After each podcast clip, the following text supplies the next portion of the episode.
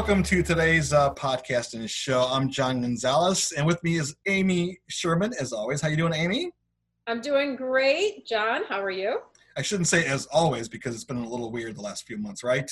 Virtually, we're together. Yeah. At that. Yeah. Yeah. But we've got some really cool things to talk about today. Yes, we do. Joining us right now on the show is our good friend Larry Bell. How you doing, Larry? I'm great. A little hot, but I'm doing fine. True words there, Larry. Oh my goodness, it is a smoker out there.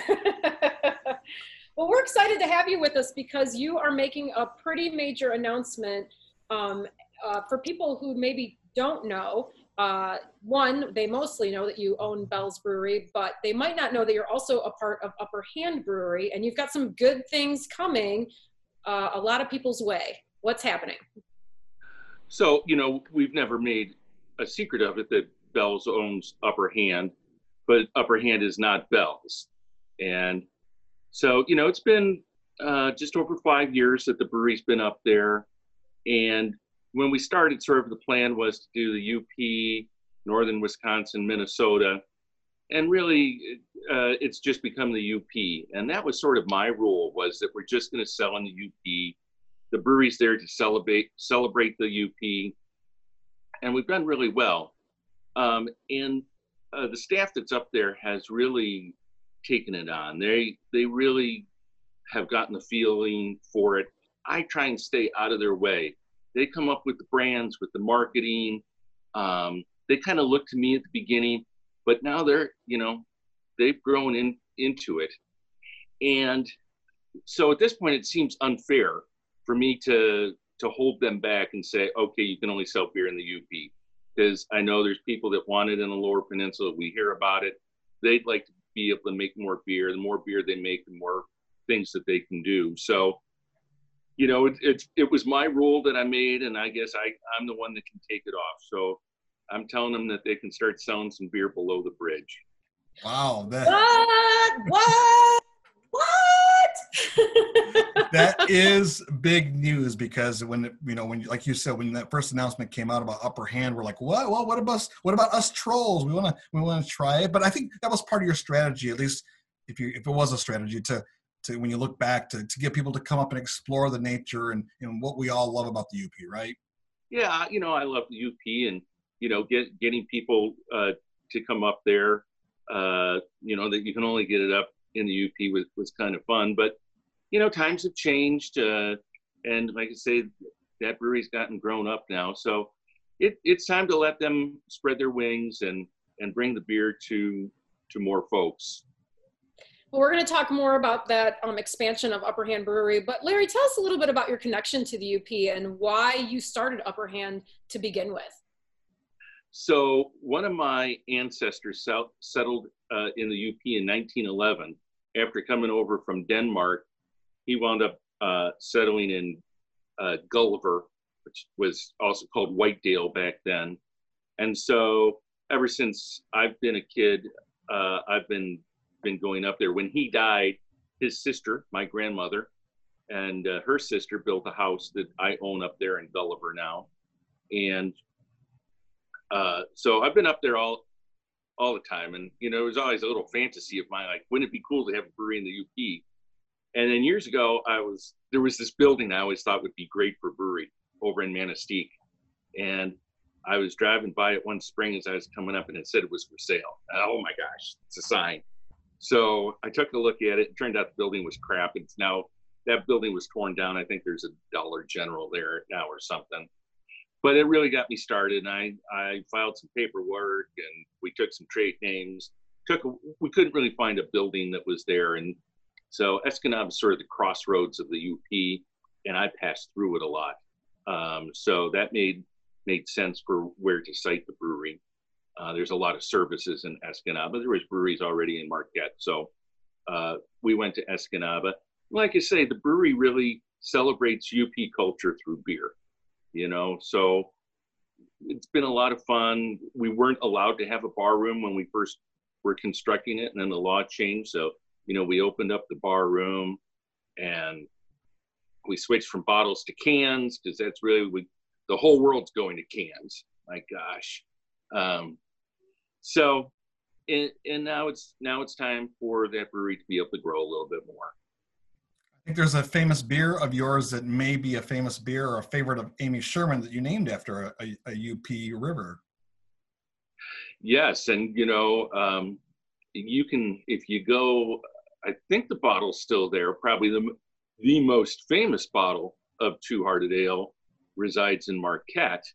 That was the first bottling that was autographed by the gentleman who was on the label, and that sits at White's Party Store. And it was John Voelker. I haven't gone to the shrine yet, Larry. What the heck? I, I have been in White's Party Store, but I did not know that story. So, Amy, now we have you know a shrine to go to the next time we're in the UP. One hundred. So you, the art the artist had written to Voelker and said, "Is it okay if we use?" He had drawn him. Voelker had allowed, uh, you know, his portrait to be done. The artist wrote to Voelker and said, "Is it okay if we use it for for the beer?" And Voelker wrote back and said, "Yeah, that'll be fine." Well, after a couple bottlings, I got a call from Voelker's lawyer saying, "What the hell are you doing?" And what? Well, you, you can't have that on there. The judge doesn't want that. I said, "Well, we've got a letter from the judge." He said, "Oh," he says, "The judge, his memory's starting to go a little bit. So if you would just stop, it, it'll all be okay." I said, "Fine. We don't want to offend anybody." So there was only a couple of runs of those 750 bottles. Now I don't know. I think the judge just wanted them to be limited because he went into White's party store and autographed bottles. He knew what was going on. I love that story. That is incredible. Things you learn when you talk to Larry Bell. Every time. So it's coming below the bridge, just uh, with two wholesalers to start with, H. Cox and Griffin. So, um, you know, sort of, sort of the north uh, up there, and we're going to have uh, Upper Hand Light. We're going to have IPA, and we're going to have UPA, and then of course there'll be some some special goodies that'll come out seasonally that'll get out over there as well. Yeah, I snuck uh, this uh, IPA uh, below the left? bridge. I had one left. I found this at the back of the fridge. I like. I can't believe I have one left.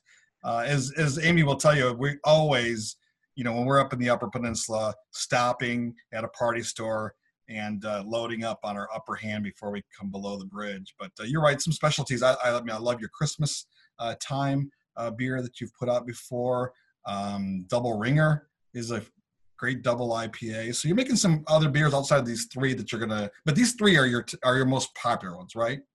Yeah, and that you know, so that's what we're to lead with, and then uh, like I say, they they really are having fun with with doing a lot of specialty beer. So we just have to, as we come below the bridge, you know, we have to build up some staff, and um, you know, we can't grow too fast. We got to make sure that everybody's taken care of and try and do it in the right way. And then, you know, once we, you know, we can get through those two wholesalers, then we'll look at uh, uh, trying to come farther south, maybe with another wholesaler. But going to take it slow, make sure that everybody gets serviced properly, and all our good customers in the UP. We don't we don't need them running out of beer. So uh, we'll go slow, but uh, this will be September October. We'll be starting. So I have to wait a little bit longer, which is unfortunate. Hopefully I can go to the UP and go pick it up myself. Because like John said, we always stop at the party store right before the bridge and load up the back of the car with a whole bunch of upper hand, which is really fun. Larry, will you be brewing up a special troll beer for us? You know, there there have been usually fueled by a couple of UPAs. Uh, there there can be discussion about making some sort of troll juice or or something like that. That's a Um, great name. I'm right there. That's a great name.